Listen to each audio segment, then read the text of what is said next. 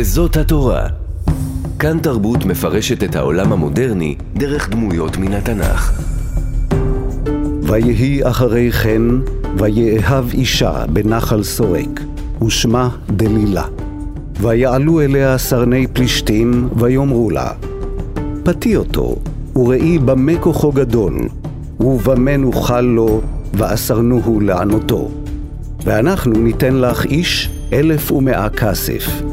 ותאמר דלילה אל שמשון, הגידה נא לי, במה כוחך גדול, ובמה תאסר לענותיך. על סיפורים כמו הסיפור של שמשון ודלילה, אנחנו אומרים שהם מהסיפורים הכי עתיקים בספר. אישה שמשתמשת במיניות שלה כדי להפיל גבר חזק. זו כבר כמעט קלישאה. מיתוס שקשה לזכור מה המקור שלו. הפאם פאטאל. האישה המינית שנכונה להשתמש במיניות שלה, בגוף שלה, כדי להפיל גברים, צבאות, מדינות ועמים. כך עשתה דלילה לשמשון בעבור בצע כסף. והוא נפל בגלל שהיה מאוהב. והוא הרי שמשון הגיבור, הגבר הכי חזק בממלכה, הגבר שאי אפשר להביס. אבל דלילה יכלה לו. ויואב אישה בנחל סורק, כתוב בספר שופטים ט"ז, וזה החטא הקדמון של שמשון ושל כל הגברים, לאהוב אישה, לתת בה אמון. והנה הפלישתים באים אל דלילה ומבקשים ממנה שתגלה מה סוד כוחו של שמשון כדי שיוכלו להביס אותו. שמשון מצליח לעמוד בלחץ של דלילה כמה פעמים, אבל בסופו של דבר נשבר ומגלה לה את סוד כוחו. הוא אומר לה שהוא נזיר האלוהים, שמעולם לא גולח שיער ראשו, ובזה חורץ את גורלו. הוא נפל בפח של האישה המסוכנת. אבל בואו נשים לב, אנחנו לא יודעים כלום על האישה המסוכנת. אין לה קול, אין לה רגש, היא אפלה, היא מסתורית, היא שטנית, היא לילית. האישה שניצבת מולה היא האישה הטובה, הכשרה, המאמינה, התמימה, הנשואה, הנאמנה, האימא. היום נדבר על הסיפור העתיק של האישה המפתה, האישה המסוכנת, הפעם פטאל. העולם נמשך אליה ומפחד ממנה, לפעמים שונא אותה. אין לה נפש משלה, היא דמות מיתית עם כוח על. היום ננסה להבין מי היא באמת. אתם על כאן תרבות, ואנחנו בפרויקט מיוחד לחג השבועות, וזאת התורה. מספרים את סיפורי המקרא קצת אחרת. בכל תוכנית בפרו... בפרויקט אנחנו לוקחים דמות אחרת מהתנ"ך, ומסתכלים על העולם דרך העיניים שלה. אנחנו יובל אביבי ומאי סלע. בשעה הקרובה אנחנו ננסה להבין את דמותה של הפעם פאטאל בתרבות שלנו, ובאיזה אופן המיתוס הזה קיים עד היום, ומכריח אותנו להתיישר על פיו. נגיד שלום לדוקטור שלומית ליר, חוקרת מגדר ותקשורת באוניברסיטת בר אילן ובאוניברסיטת בן גוריון שבנגב, ומשוררת בעצמה. שלום אה, שלומית ליר. שלום, שלום. אז בואי ננסה רגע להבין את הדמות הזאת של הפאם פאטאל. בעצם אנחנו מדברים כאן על אישה שאנחנו לא יודעים עליה כלום, כי היא יפה, היא מינית, היא אפלה ומסתורית, אבל אין לה באמת קול. בהחלט כן, זה prototype אה, נשי שמצייר נשים אה, כמסוכנות, אה, כמאיימות, כמי שמשתמשות במיניות שלהן כדי להפיל גברים בפח.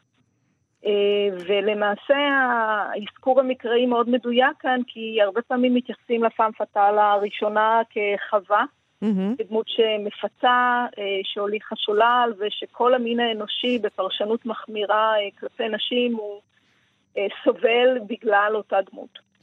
אם כי אצל חווה זה קצת שונה, במובן הזה שהנחש פיתה את חווה, ודלילה שלנו היא זאת שמפתה. זאת אומרת, יש פה כבר אה, החמרה של המצב של האישה. שם היא סתם אחת שמתפתה.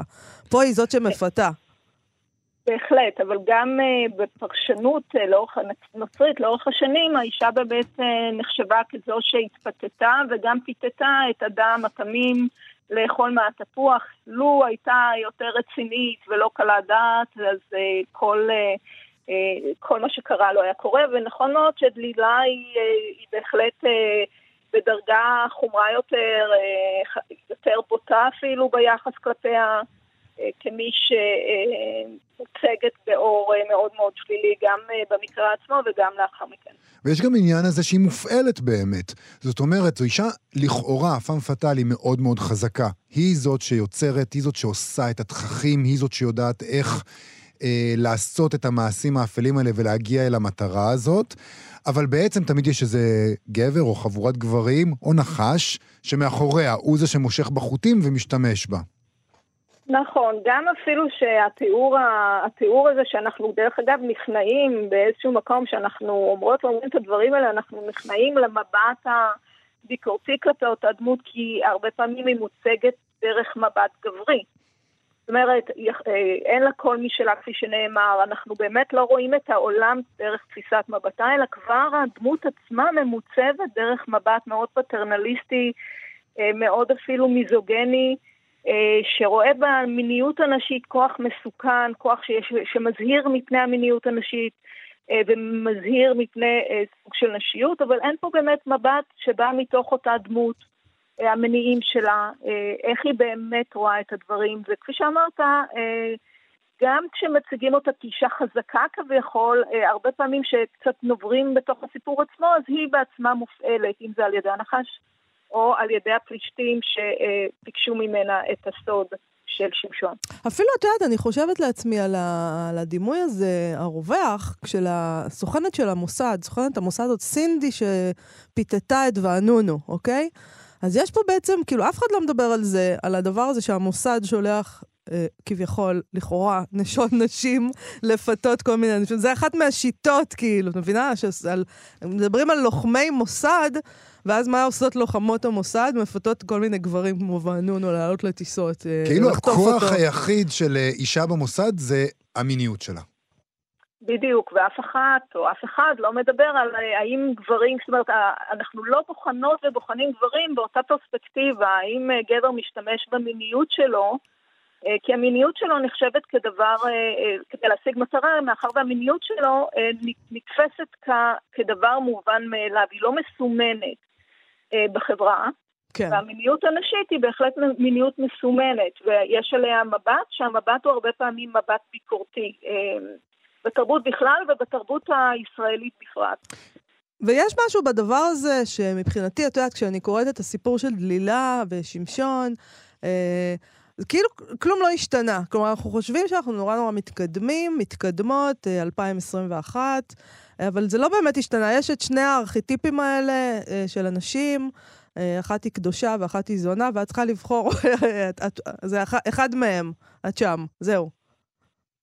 Uh, במובן מסוים כן, במובן אחר אנחנו כן רואות ורואים שינוי, באמת הארכיטיפ הזה של האישה הטובה במאה ה-17 היה את השיר של קשר לכתרים של תהילה, המלאך אשר בבית, ומתארים את כל התכונות הנפלאות שלה, וגם ההתייחסות הזאת, אם אנחנו לוקחים את התפיסה הדיכוטומית בין חווה ללילית, בין היה מלאך אשר בבית לאיזו אישה שהיא אה, משתמשת במיניות שלה, אז גם הארכיטיפ של האישה הטובה הוא גם סוג של בית כלא.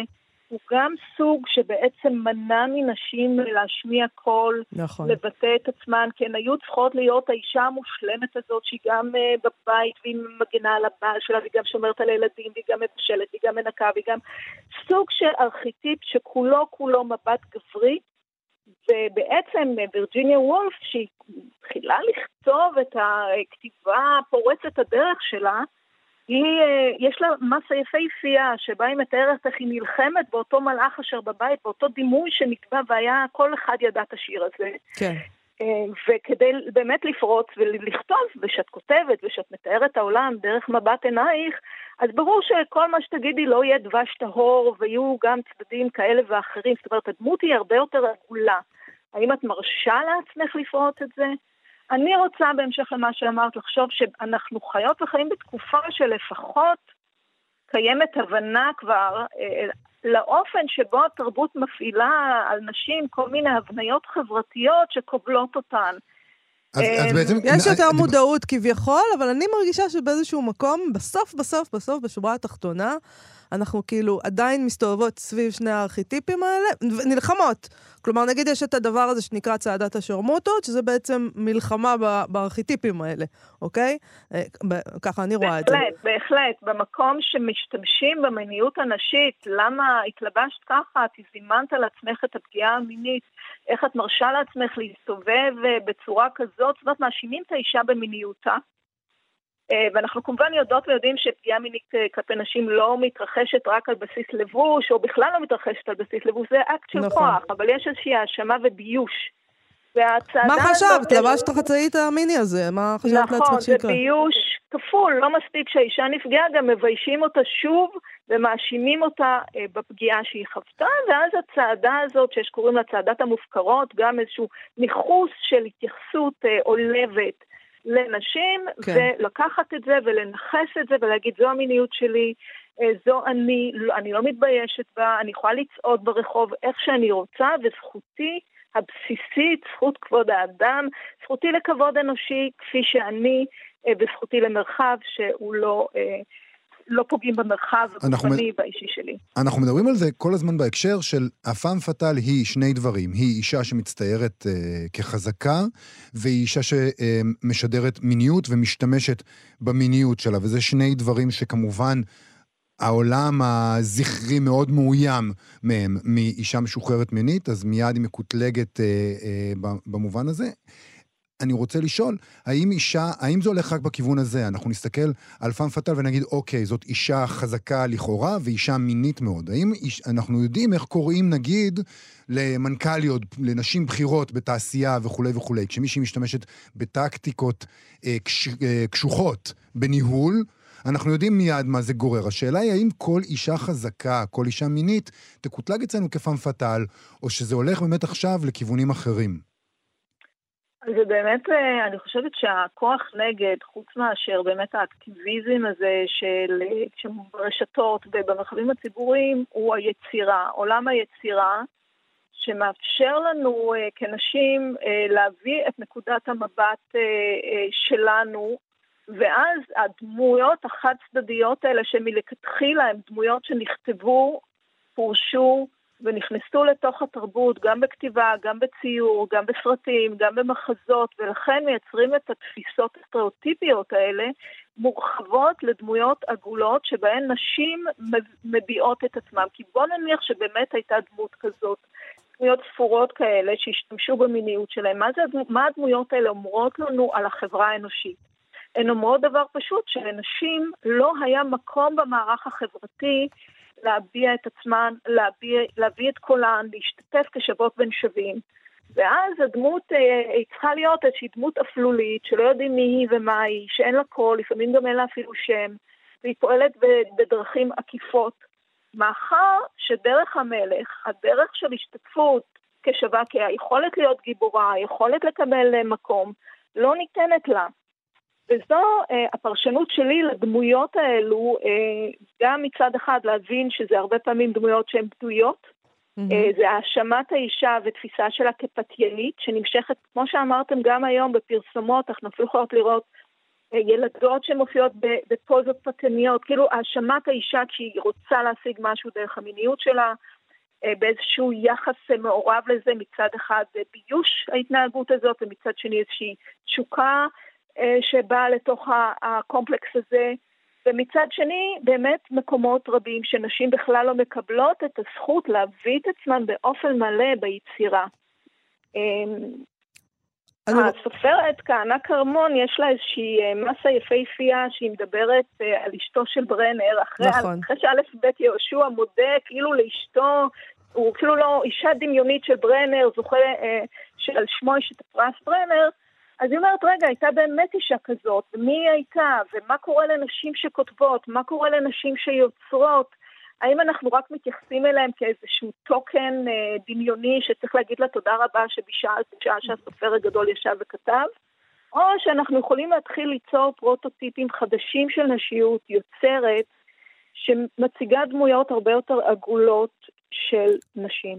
אז אפרופו הדבר הזה, אשתו של ברנר ונשים יוצרות, אה, אני אגיד שמלבד היותך חוקרת מגדר ותקשורת, את גם משוררת, אה, וספר שירה חדש שלך יוצר לאור עכשיו, לפרוס כנף שמו, ואת כותבת בו, באחד השירים, להיות משוגעת זאת אפשרות בדיוק כמו להיות עקרת בית. אה, והספר הזה באיזשהו מובן רחב בעצם עוסק בקול הזה המושתק. לגמרי, הוא באמת אה, מביא גם את המסע שלי, אבל אני מאמינה אה, את המסע של נשים נוספות אה, לזכות לקול, לאומץ להשמיע קול ולאומץ לקחת חלק בחיים החברתיים באופן ש...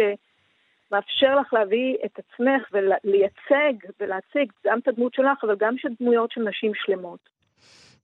אז אני אשמח אם תוכלי לקרוא לנו שיר מתוך הספר החדש. תודה רבה, בשמחה. אני אקרא את השיר פחד ההלם, שמתכתב עם שיר של שין שפרה. בבקשה. תודה. מפחד ההלם, מפני אותה צעקה מהדהדת בלי קול, להשתחרר, לתוך השפה, לתוך הדיבור, לתוך המילים שמדברות את סיפורך שלך. את כל שהודחק באבני גולל שנערמו על צף דרכייך. שהרי כבר נאמר, זכות הייאוש לא לך שמורה. דוקטור שלומית ליר, חוקרת מגדר ותקשורת מאוניברסיטת בר אילן ובן גוריון בנגב, ומשוררת, תודה רבה לך על השיחה הזאת. תודה, תודה. להתראות. להתראות.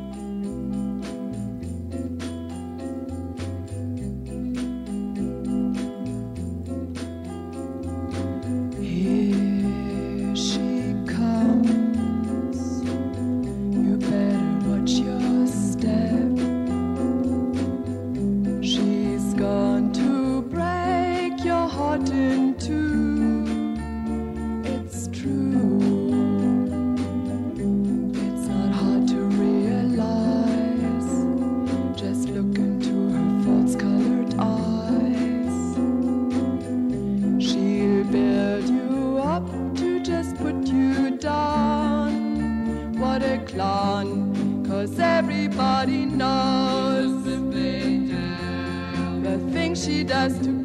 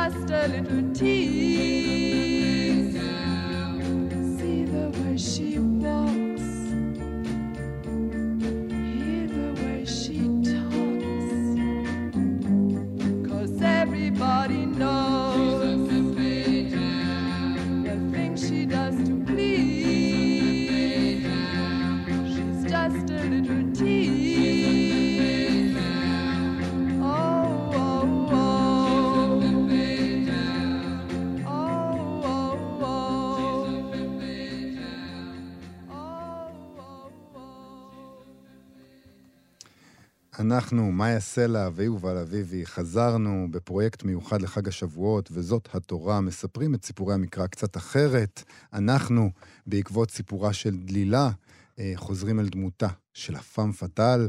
בשנת 2006 עצר חוקר האומנות, הרסטורטור והעוצר, דוקטור דורון לוריה, את התערוכה פאם פאטל, האישה ההורסת במוזיאון תל אביב. מי לא הייתה שם?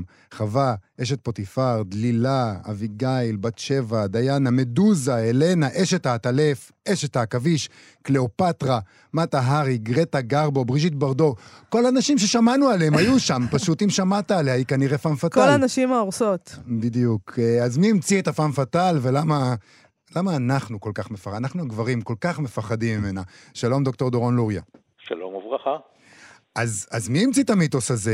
תרבותית, היסטורית, דתית? מה, גברים, אה, גברים עשו את זה, נכון? כמובן שגברים המציאו את זה. רק כי לא נתתם לנו להמציא כלום, כאילו, הייתם נותנים לנו קצת מקום, היינו גם אנחנו ממציאות משהו. לא, אם, אם נהיה רציניים, אז נגיד שבאותן תקופות לנשים לא היו כמעט זכויות. כן. המין הגברי היה החזק והשליט, כמובן לא הייתה זכות הצבעה לנשים, זה לא עלה על הדעת בכלל, והפחד הכי גדול של גברים היה מנשים, שיום אחד הן תתקוממנה ותתחלנה לדרוש זכויות, כמו שקרה באמת, כן. בתחילת המאה ה-20. כאשר יגורתם, בא לכם. כאשר יגורנו. אבל זה עדיין מפחיד אותנו, בסוף אין מה להגיד. המפלה נשים קיבלו אפילו זכות בחירה, גם באנגליה, גם בשוויץ, גם אצלנו, זה סקנדל, כן. נכון, נכון. כן. אז אתם המצאתם את המיתוס הזה של, אה, של הפאם פאטאל, שזאת אישה מסוכנת שצריך להיזהר ממנה, אבל זאת גם אישה שמאוד מושכת, ואתם גם... את, את, היא, היא סקסית ואתם נמשכים אליה גם. אז רגע, קודם כל נתייחס לשאלה הראשונה, אחד בבקשה. אחד. אם נשים היו ממציאות את זה, זה היה נקרא אום פטל, כלומר הגבר הקטלני, נכון. ואז היינו מדברים על המאהבים הגדולים כמו ג'קומו קזנובה ועל רודולף ולנטינו, שחקן הקולנוע, אבל כאמור, זה לא נשים המציאו, אלא גברים.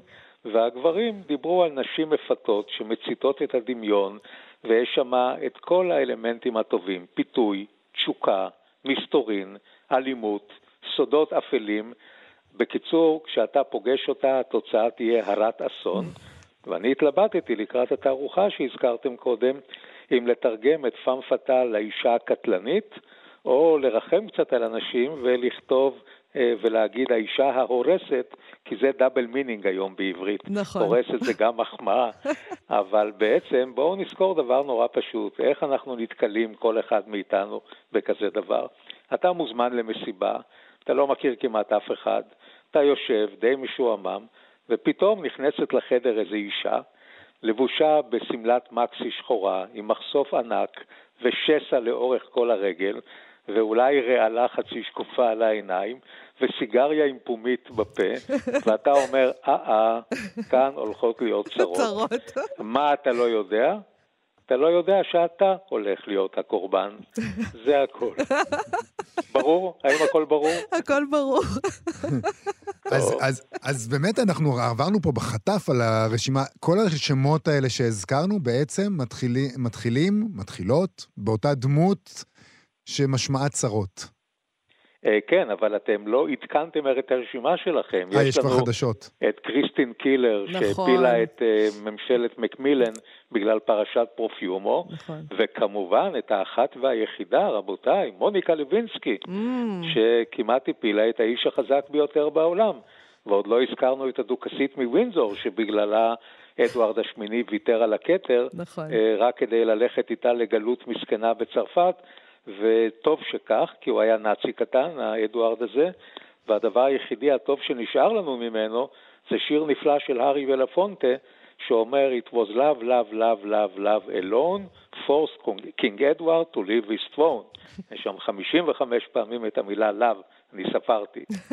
זהו. זה מעניין אבל שהזכרת את uh, מוניקה לוינסקי. כי... למה? למה זה מעניין? זה מעניין כי אנחנו מתייחסים לנשים האלה כנשים הורסות וכולי, אבל מוניקה לוינסקי, היא הייתה קורבן. ככה היא, זה מה שהיא הייתה, היא הייתה קורבן של גבר חזק, אחר כך היא כביכול הורסת אותו בגלל ה... שהוא ה- נכנע ההחצנה. לפיתוי, כן. הוא נכנע לפיתוי והסיפור מוחצן מאוד והופך להיות אה, פוליטי מאוד, אבל בסופו של דבר היא הייתה האישה שהופעלו עליה יחסי מרות. היא קורבן אה, של מערכת היחסים הגברית-נשית. מותר לי להציע פשרה? כן. טוב, הפשרה שאני מציע זה שהמושג פאם פאטל הוא לא מושג אובייקטיבי, הוא מושג סובייקטיבי, כלומר מה שנקרא באנגלית It's in the eye of the beholder. כל אחד יכול להתייחס לכל אחד מהסיפורים שסיפרנו, ועוד לא הזכרנו את עלמה מאלר ואת שרה ברנר ואת המרגלת מטה הארי, מי לא? ובכן, ו- וגרטה גרבו, ובכן, אה, כל אלה, תלוי איך אתה מסתכל על זה. אתה יכול להסתכל על זה כקורבן, אתה יכול להסתכל על זה כמרות, ואתה יכול להסתכל על זה כאשכרה פאם פאטל. אני מעניין אותי, אבל ב... איך מוצגת הפאם פאטל באומנות, במובן הזה של האם, היא... האם זה מתפתח? זאת אומרת, הייצוגים שלה. אה, יובל מציג, הציג עכשיו אה, אה, איזה מין דעה פרוגרסיבית על זה שהפאם פאטל היא בעצם קורבן, כי הפרוגרסיבים אוהבים קורבנות. אז, אז מעניין אותי אם גם באומנות יש את ההתפתחות הזאת לגב, ביחס כלפי הפאם פאטל. לא, כי הקורבנות שלה לא עניינה אף אחד. עניין אה, שיהיה דם, הרבה דם, למשל שלומית אה, מחזיקה את ראש אה, אה, יוחנן המטביל על מגש, או יהודית אה, אוחזת בשערות ראשו הכרות של... אה, אה, אה, של אה, הולופרנס, המצביא האשורי לפני 2,700 שנה, ומדוזה עם תיבת, אה, עם, עם, עם השערות שלה שהם נחשים, ופנדורה עם התיבה שלה שמלאה סודות שיהרסו את כל העולם, וקליאופטרה שיכולה לפתות את כולם מיוליוס קיסר ועד מרקוס אנטוניוס, ובסוף תתאבד עם נחש, והלנה מטרויה שבגללה נחרב חצי מהעולם, כולל טרויה כמובן. בקיצור, זה מה שעניין את האומנים, ולא הצד השני של הקורבניות. גם נורא קשה לצייר את זה. מה אתה תצייר? שמוניקה כפופה ל... לקלינטון? נו באמת, לא מעניין. אז, אז איך באמת הם מציירים את הפאם פאטל? איך זה נראה? כל... איך זה, מה הם עושים? מעבר לזה שהן מחזיקות את הראש הכרות, שזה כמובן שם את הפאטל בפאם פאטל. אבל, אבל למשל, היא לא בלונדינית בדרך כלל. למה לא? בריז'יט ברדו, נכון. בסרט הכעס, היא אשכרה בלונדינית. אבל הפאם פאטל, כאילו, במקור אני חושבת שצריך להיות לה שיער שחור, והיא צריכה להיות כזאת קליאופטרה. נכון, את חושבת על הדרדסים. את חושבת על הדרדסים. כי דרדסית, לדעתי, בהתחלה היה לה שיער... מה פתאום, דרדסית היא בלונדינית, לא? היא הייתה לה בהתחלה שיער שחור כי היא הייתה רעה, אה. ונועדה להפיל בפח את הדרדסים, וכשהיא נעשית טובה, היא נעשית בלונדינית. אני בהלם, אני לא זכרתי את כל ההתפתחות העלילתית הזאת. זה א' ב' של הדרדסים. אוקיי. לא, אז תיקחו בחשבון. דרדסית היא פאם פאטל. אתם מסוגלים להיות רציניים לרגע? כן, אבל רק לרגע. כן. רק לרגע. אז מצד אחד יש לנו את מטה הארי, המרגלת ההולנדית המפורסמת. כן, והיא דווקא שחורת שיער, mm-hmm. וקראו לה בכלל חטרודה מרחרטה זלה, זה השם האמיתי שלה, והיא הוצאה להורג מול כיתת יורים צרפתית על לא עוול בכפה ב-1917, במלחמת העולם הראשונה. היא הייתה פאם פאטל בגלל שהיא הייתה נורא נורא יפה, ויכלה לסובב כל גבר על האצבע הקטנה שלה, והאגדה אומרת שביום ההוצאה להורג היא לבשה רק קימונו ממשי, בלי שום דבר מתחת, ופתחה אותו בבת אחת לפני כיתת היורים, כאילו בכוונה להגיד להם, אתם לא באמת מתכוונים להרוס גוף כזה יפה, כלומר, תחשבו טוב, אולי אתם לא תראו בי, אבל הם ירו בה. כן. מצד שני, יש לנו בסרטים, למשל גרטה גרבו, בתור המלאך הכחול, שהיא גם לא כל כך בלונדינית שם, זה סרט מ-1930, היא מפתה פרופסור מכובד בשם עמנואל רט, וגורמת לאובדנו ולהתאבדותו וכל מה שאתם רוצים. אז בואו נסיק מסקנה אחת, היא קודם כל צריכה להיות סקסית בצורה פנטסטית, ועם מבט מצועף בעיניים, ועם גוף טוב, והיא מציעה את מרכולתה, שזה או מחשוף או שסע או הכל ביחד, ועכשיו רק אפשר להגיד בזהירות שזה עניין של טעם. בכל דור יש טעם אחר. איך צריכה להיראות אישה נורא סקסית, האם כמו גרטה גרבו או כמו מוניקה לוינסקי או באמצע כמו קריסטין קילר, כולן פאם פטאליות, כן. אני רוצה לשאול האם יש לנו ייצוגים? בעצם, אנחנו מסתכלים פה על הרשימה הזאת, יש לנו ייצוגים של נשים חזקות וסקסיות שהן לא פאם פאטל. זאת אומרת, זה לא חד-חד ערכי הדבר הזה. אם אה, דיברנו על אשת העטלף או אשת העכביש, יש לנו את וונדר וומן. היא, כל הדברים האלה, היא חזקה ו, אה, וסקסית, אבל היא לא פאם פאטל. היא... נכון, אבל זה מה... פחות מעניין. אז מה ההבדל? אז מה ההבדל, בדיוק, מה ההבדל? מה ההבדל? הפאם פאטל צריכה לגרום לאובדנו של הגבר שחפץ ב...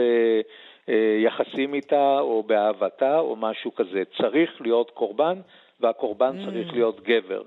נכון, יש נשים חזקות, איזבל ועתליה בתנ"ך ובלאדי מרי, אה, מרי באנגליה אה, במאה ה-16 יש, אבל זה לא מעניין אם אין גבר מת מוטל למרגלותיה, רצוי שותת דם, דוקטור דורון אה, לוריה, חוקר אומנות, רסטורטור ועוצר, בין השאר של פאם פאטל, האישה ההורסת, תודה רבה לך על השיחה הזאת. בבקשה, תודה רבה, להתראות. She keeps a Moet Chandon in a pretty cabinet. Let them eat cake, she says, just like Marie Antoinette. Building a remedy for Khrushchev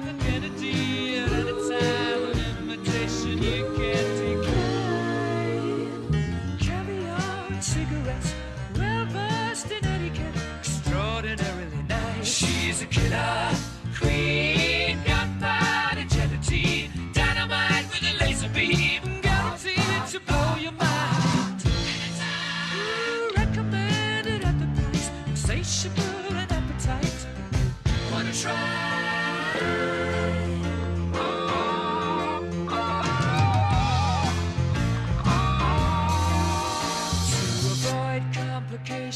She never kept the same just like a baroness. Middleman China went down to Geisha Minor. Then again, incidentally, you're that way. Perfume came naturally from Paris.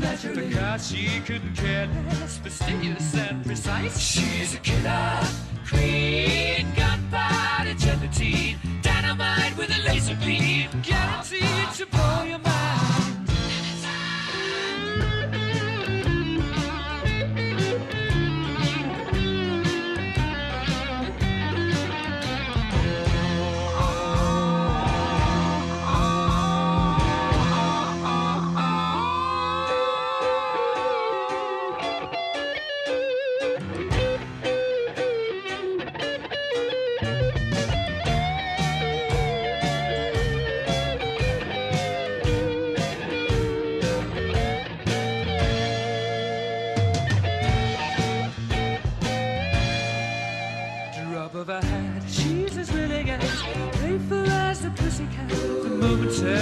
Out of action, temporarily out of gas. You're absolutely dry.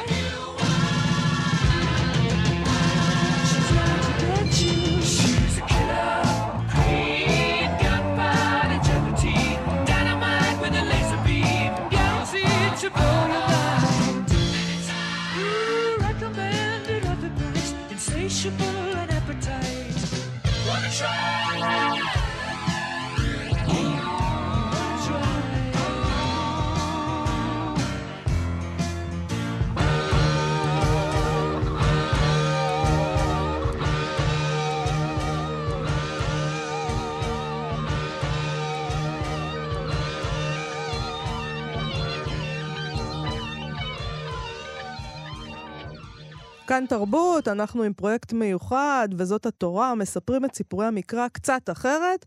אנחנו בחרנו להתמקד בדלילה בשעה הזאת, ואנחנו בעצם אה, מדברים על דמות הפעם פטל בתרבות, ואי אפשר בלי לדבר על כמה פרשיות עבר, בהן היו מעורבות נשים כאלה יפהפיות, מיניות, משחקיות, מאיימות, מיתולוגיות. מפחידות מאוד. מיתולוגיות גם. אה, שלום לעיתונאית והסופרת המיתולוגית בפני עצמה, יש לומר, ברוריה אבידן בריר. שלום, מאיה ויובל, אבל מיתולוגית, אבל לא פן פטל. אוקיי. אוקיי, אנחנו אולי. עוד- אולי עוד נדבר על זה, רגע. אוקיי, מי יודע, לקראת, אני יודעת, אה, חג אחר. כן. אה, בוא נאמר כך, אה, יכולתי להתרפק במסגרת תוכנית ספרותית כל כך נכבדת על נשים שפן פטל ששינו היסטוריה מחווה, אם כל חי, דרך דילה, אסתר המלכה ולדה יפה מטרויה, אבל אני לא אעשה את זה. יכולתי ללכת על תרבות הפופ ולדבר על מדונה, ליידי, ליידי גגה או בילי אליש, אבל אני לא אעשה את זה. אה, כשאני אומרת פם פטל, אה, בעצם העילה סביב פם פטל בעיניי זאת אישה שיש בה הרבה פרובוקציה, יש בה טונות של מסתוריות והיא ממש ממש לא מונוגמית. אצלנו אולי פם פטל, ככה אם אני רוצה לדבר על התרבות הישראלית, אולי פנינה רוזנבלום מגרדת את, ה, את הכתר של פם פטלית ואולי רונית אלקבץ ז"ל. ויונה את ה- וולך גם? הייתה... בבקשה? גם יונה וולך אולי. יונה וולך אה, אה, לא הייתה פם פטל, היא הייתה פם פטל לקבוצת משוררים ומבקרי אה, ספרות כפרופסור גבריאל מוקד. אוקיי. אבל אני מעדיפה, אבל אני מעדיפה דווקא לדבר על שלוש פם פטליות שהכרתי אותן אישית, ואני, אם אתם תאזינו לי ותקשיבו לי, תראו איך אני מקלפת מהם את הפצלות והגלדים והטיפות של פטל. בבקשה. בהחלט, עם מי נתחיל? נתחיל במרלין דיטריך. אוקיי. למאזינים שלא יודעים מי זו מרלנה מגדלנה דיטריך, שבעצם נולדה בתחילת המאה הקודמת ב-1901 ומתה בגיל 91 ופרשה מהבמה בגיל 70 פלוס, היא הייתה בעצם אה, ילידת ברלין, המלאך הכחול, היא חלקה מאהבת משותפת עם השוודית גר- גרטה גרבו, היא הייתה ביסקסואלית, היא התחילה כשחקנית תיאטרון בברלין, עברה לקברטים, הייתה שחקנית סרטים אה, מאוד מפורסמת, וגם נרתמה למכונת התעמולה האמריקאית נגד גרמניה, ולילי ברלן, והופיעה לפני חיילים. זאת אומרת, איש- אישה מאוד מאוד מיוחדת. עכשיו, מלר דיטריך הגיע לכאן בתחילת שנות ה-60. הביאו אותה גיורא גודיק, המרגן הנודע. כן. ועושים מסיבת עיתונאים, אמצכם הנאמנה, הייתה אז, אני יודעת, אה, עיתונאית צעירה, בת 21 או 22, בתחילת דרכה, אבל מטען עצום של חוצפה. ישבנו במסיבת העיתונאים, מנל דיטריך הייתה עם זרוע חבושה ענקית, Hmm. ואף מילה. כל העיתונאים הגדולים, כתבי התרבות, לא שואלים. אני מחכה שתהיה אווירה נינוחה, סוף הסיפור, סוף המסיבה, אני מרימה אצבע ושואלת אותה, היא אגב שלטה בהרבה שפות, ביניהם אנגלית כמובן, היא קיבלה את הפספורט האמריקאי עוד ב-39, ואני אומרת לה, "אה, גברת מרלן דיטריך, מה יש לך ביד? גיורא גודיק כמעט רוצה להרוג אותי. לא שואלים שאלה כל כך לא מנומסת. כן. אבל היא מעפעפת בריסים הבלתי נגמרים שלה, ואומרת, סליחה, אני כל הזמן יושבת כאן, ואני אומרת, איזה עיתונאים יש במדינה הזאת שלא שואלים שאלה כזאת? ואומרת, היא חבושה. טוב, קיבלתי פרס. למחרת הוזמנתי לקולנוע תל אביב, שם היא הופיעה לראות חזרה של האלילה. אני מגיעה, יש לי איזו תכונה שאני מגיעה רבע שעה לפני הזמן, סורקת את המקום, מכינה לי כל מיני, את יודעת, כל מיני השראות, והנה אני רואה אישה זקנה, אתמול ראיתי אותה במסיבת עיתונים זוהרת, לבושה בג'ינס, אה, בתל אביב, נשים בנות 60 פלוס, לא לפי ג'ינסים, כן. עם רגליים ארוכות שלא נגמרות לעולם, עם, חול, עם חולצת כותונת, שיער דליל, דופקת על דלתות הזכוכית של קולנוע תל אביב, צועקת open the door, open the door, אף אחד לא, לא פותח. היה שם איזה תקר. טוב, רצתי על עקביי, 12 סנטימטר, אז כולנו עם עקבים, והגעתי למאחורי הבמה ופתחו לה את הדלת. ציפיתי לאיזה בונוס. והיא מתחילה את, ה, את החזרה. זו רק חזרה של תאורה, אבל היא מקצוענית. את היד הכואבת, היד עם, עם, היא פרקה את הכתף, היא מרימה על כל אלומת אור, אבל היא זקנה. ואז הסתבר לי שאני לא מקבלת רעיון. הפאם פאטל, אה, בחיי הפרטיים, לביסקשואל, לא אוהבת עיתונאיות. היא מעדיפה לתת רעיון רק לאורי אבנרי. אה, ואני עומדת נכלמת, איך אני אחזור למערכת? בלי תאוותי בידי, לא חצי תאווה ולא רבע. ואז אני הסתכלתי על הפסנתר, שם ישב המנהל המוזיקלי היהודי ברט בכרך, שהוא גם היה המאהב הצעיר שלה. ניגשתי אליו, עשיתי איזה חנדלה של פאם פאטל בנוסח תל אביב, והיהדות כנראה עשתה בינינו איזה קו בשיק, והוא אמר לה, מרלנה, את נותנת לה רעיון. והרעיון היה די יבש, אבל ראיינתי את הפאם פאטל. למחרת, ההופעה הגדולה בקולנוע תל אביב, ואז ראיתי מה זה תאורה, מה זה מקצוענות, מה זה אומנות. היא הייתה מושחלת בתוך שמלה אדוקה אדוקה מכסף זוהר. השיער הדליל שלה, אז עוד לא הלכו עם תוספות, אני לא יודעת, אולי הייתה לה פאה, היה נוצץ, ופניה היו חלקים מכל קמת, והיא הייתה אלילה. אני רוצה להזכיר לכם, ההופעה הראשונה שלה כאן הייתה זמן לא רב אחרי משפט אייכמן, הייתה אווירה מאוד קשה במדינה הזאת. אבל, כשהיא שאלה את הקהל, אני, אתם רוצים שאני אשיר בגרמנית גם? אבל אם בן אדם אחד בקהל לא יוצא שאני אשיר גרמנית, אני לא אשיר.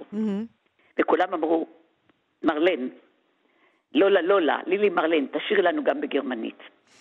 אלילה.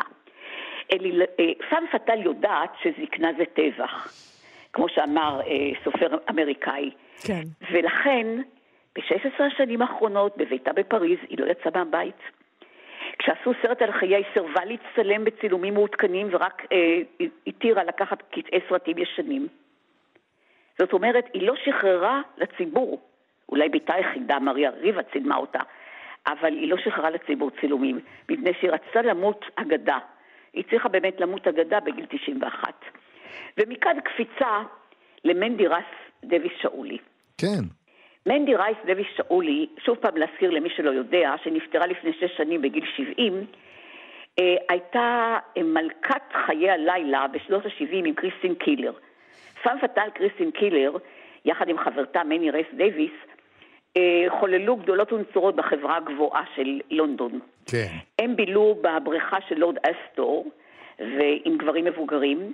קריסטין קילר ניהלה רומן דו צדדי עם שר מלחמה ג'ון פרופיומו, וגם עם הנספח הרוסי איוונוב, והם הפילו את הממשלה. אה, פרופיומו היה צריך להתפטר, אה, רופא עצמות, אה, דוקטור וורד, התאבד, קריסטין קילר הפכה כמעט להומלסית. היחידה שניצלה הייתה מנדי רייס דייוויס שאולי. היא לאיזו תקופה עזבה את אנגליה, אחר כך חזרה, פגש בה רפי שאולי, איש חיי הלילה, באותו זמן כלכלן בכיר באל על, הוא הביא אותה לארץ, בארץ היא הפכה לאלילה. פאם פאטל, מלכת חיי הלילה, עם איזה מועדון, עם כניסה לנבחרים בלבד, היא הופיעה בסרטים. ואני באה לראיין אותה, אז הם גר, היא גרה בבבלי, בשכונת בבלי.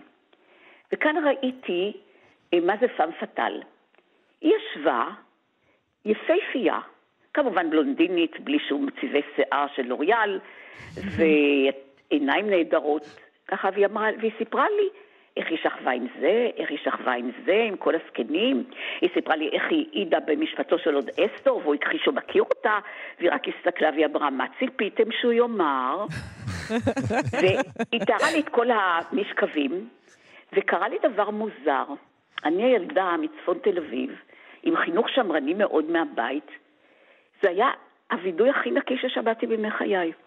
קשה לי לתאר את הדואליות הזאת. היה בה משהו כל כך אה, אמיתי, שאת הבנת איך נערה משכבה מאוד מאוד אה, אה, נמוכה אה, נקלעת לחיים הטובים ושוכבת עם כל הזקנים האלו.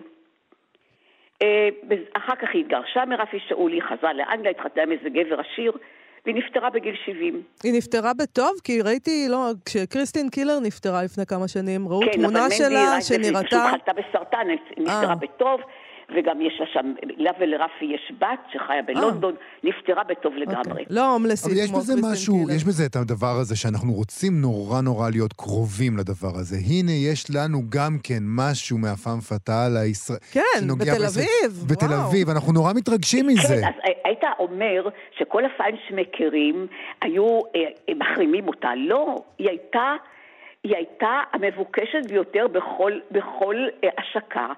ויואל זיבר לקח אותה ל- לכל מיני הצגות שלו וסרטים, היא הפכה למלכה כאן, למלכה. יכול להיות שאם שוכבים עם גברים אה, מחו"ל זה יותר קוסם, אני לא יודעת. אבל בואו נעבור לדמות שלישית, בבקשה. ברשותכם. אחרונה בטח. חביבה. אחרונה אחרונה ומאוד חביבה. כן. הלוא היא אנה אילונה סטלר, היום בת 68 או 9, הלוא היא צ'יצ'ולינה בשמה המקצועי. אוקיי. מדובר על מרקת הפורנוגרפיה. היא לא רק הייתה מנוצלת ומופיעה בסרטים פורנוגרפיים, היא עזדה יחד עם אה, אה, אה, כוכב של פורנו, אה, ממש אימפריה של, אה, של פורנו. ולא רק זה, היא גם אה, התחתנה עם ג'ף קונס, אומן שנוי במחלוקת, שקרא לה אומנית המוזה שלי, והוא פיסל כל מיני פסלי רום שלו ושלה בזכוכית. והם הולידו בן אחד, לודיק מקסימיליאן קונס, היא אגב הייתה הונגריה במוצא. כן. והיא הצליחה להפוך את הפורנו לאידיאולוגיה, והיא עברה לפוליטיקה, היא נכנסה לפרלמנט האיטלקי. אבל על זה אתם בוודאי לא רוצים לשמוע על זה, אתם רוצים לשמוע ודאי על הפגישה שלי. עם נכון, אנחנו נכון. מאוד רוצים... היה? לש- אנ- נחזור. עצם זה שפגשת אותה. עצם זה, אתה, אתה, אתה רוצה לגעת בי, נכון? נכון. כן. ובכן, היא הגיעה לכאן אה, לפני איזה 19 שנה, היא גם הופיעה כאן ב- בתוכנית של דודו טופז, ותארי לכם, תארו לעצמכם שהיא הצליחה להביך את דודו פו- טופז שהיא חלצה שד. נכון, אני זוכרת זה את זה. היה הטרדמרק שלה. נכון. האור שלה, הגוף שלה, זה חלק מדגל, זה פמיניזם בעיניה. עכשיו, האנגלית שלה הייתה מאוד מאוד חלשה, אני לא יודעת איך היא דיברה עם ג'ף קונס, אבל על כל פנים יש גם סקס שהוא חסר מילים, אבל איתי היא דיברה באיזה אנגלית עילגת, אבל כדי להראות לי את כל נפלאותיה, פתאום היא הוציאה נחש מפלסטיק, ודחפה אותו לווגינה. טוב, אני רוצה לציין, זה היה הרבה זמן לפני שהתיאטרון הלאומי הבימה העלה שיחות עם הווגינה, והפך את הווגינה למצרך קלאסי, כן. ספרותי, עובר לסוחר. מה, היא הדגימה לך כעיתונאית? היא הדגימה לי. אבל באמת, היא דמות מדהימה, כיוון שהיא מינפה את כל הדבר הזה לפוליטיקה. כן, כן, כן. זאת אומרת, היא בעצם הפכה את זה למלחמה, לפמיניזם וזכויות של להט"בים וזכויות של נשים איטלקיות נידחות. בהחלט. וכשהפרלמנט ניסה אה, להדיח אותה מהפנסיה שלה, היא, במח- נתנו לה 50 אחוז, היא תבעה את הפרלמנט, היא לוחמת. היא גם לחמה עם ג'ף קונס במשפט גירושים גדול על, על הבן היחיד. ועל המשמורת. היא הפכה ללוחמת, אגב, היא היום לא בפרלמנט, היא ניסתה פעמיים לייסד איזה מפלגות, אבל היא עדיין הודיעה בעיתונות האיטלקית שהלוחמת לא אורזת את המזוודות, והיא תרוץ עוד פעם לפוליטיקה. ואגב, פאם פאטל או לא פאם פאטל, היא סיפרה שאת אה, את הסרטים הישנים שלה היא לא מרשה בבית להראות, oh. ושבכל זאת לא נעים שלודוויק מקסימיליאן קונס יראה את הסרטים של אימא'לה. בכל מקרה, אני חושב שזו דוגמה אה, נהדרת לסיים איתה, מישהי שבאמת מקושרת גם לדימוי הזה של חווה, שכבר דיברנו עליה בתוכנית הזאת ככפם אה, פאטל הראשונה, ומישהי שלקחה את הדבר הזה ואת כל האלמנטים הלכאורה חל... אה, שליליים האלה ומינפה אותם לקריירה פוליטית. אנחנו רוצים להגיד לך תודה רבה. על השיחה הזאת ועל שלוש האפם פטאליות. היה נהדר, תודה רבה, ברורי אבידן בריר, עיתונאית וסופרת מיתולוגית. תודה, להתראות. תודה, תודה. ביי. ביי. אה, יובל, עד כאן החלק שלנו בפרויקט, וזאת התורה, מספרים את סיפורי המקרא, קצת אחרת, של כאן תרבות. אתם מוזמנים ומוזמנות להמשיך ולהאזין לעוד גיבורים וגיבורות מסיפורי המקרא, קצת אחרת. אפשר להאזין לפרויקט כולו כמובן, בכאן תרבות. חג שמח, להתראות. להתראות.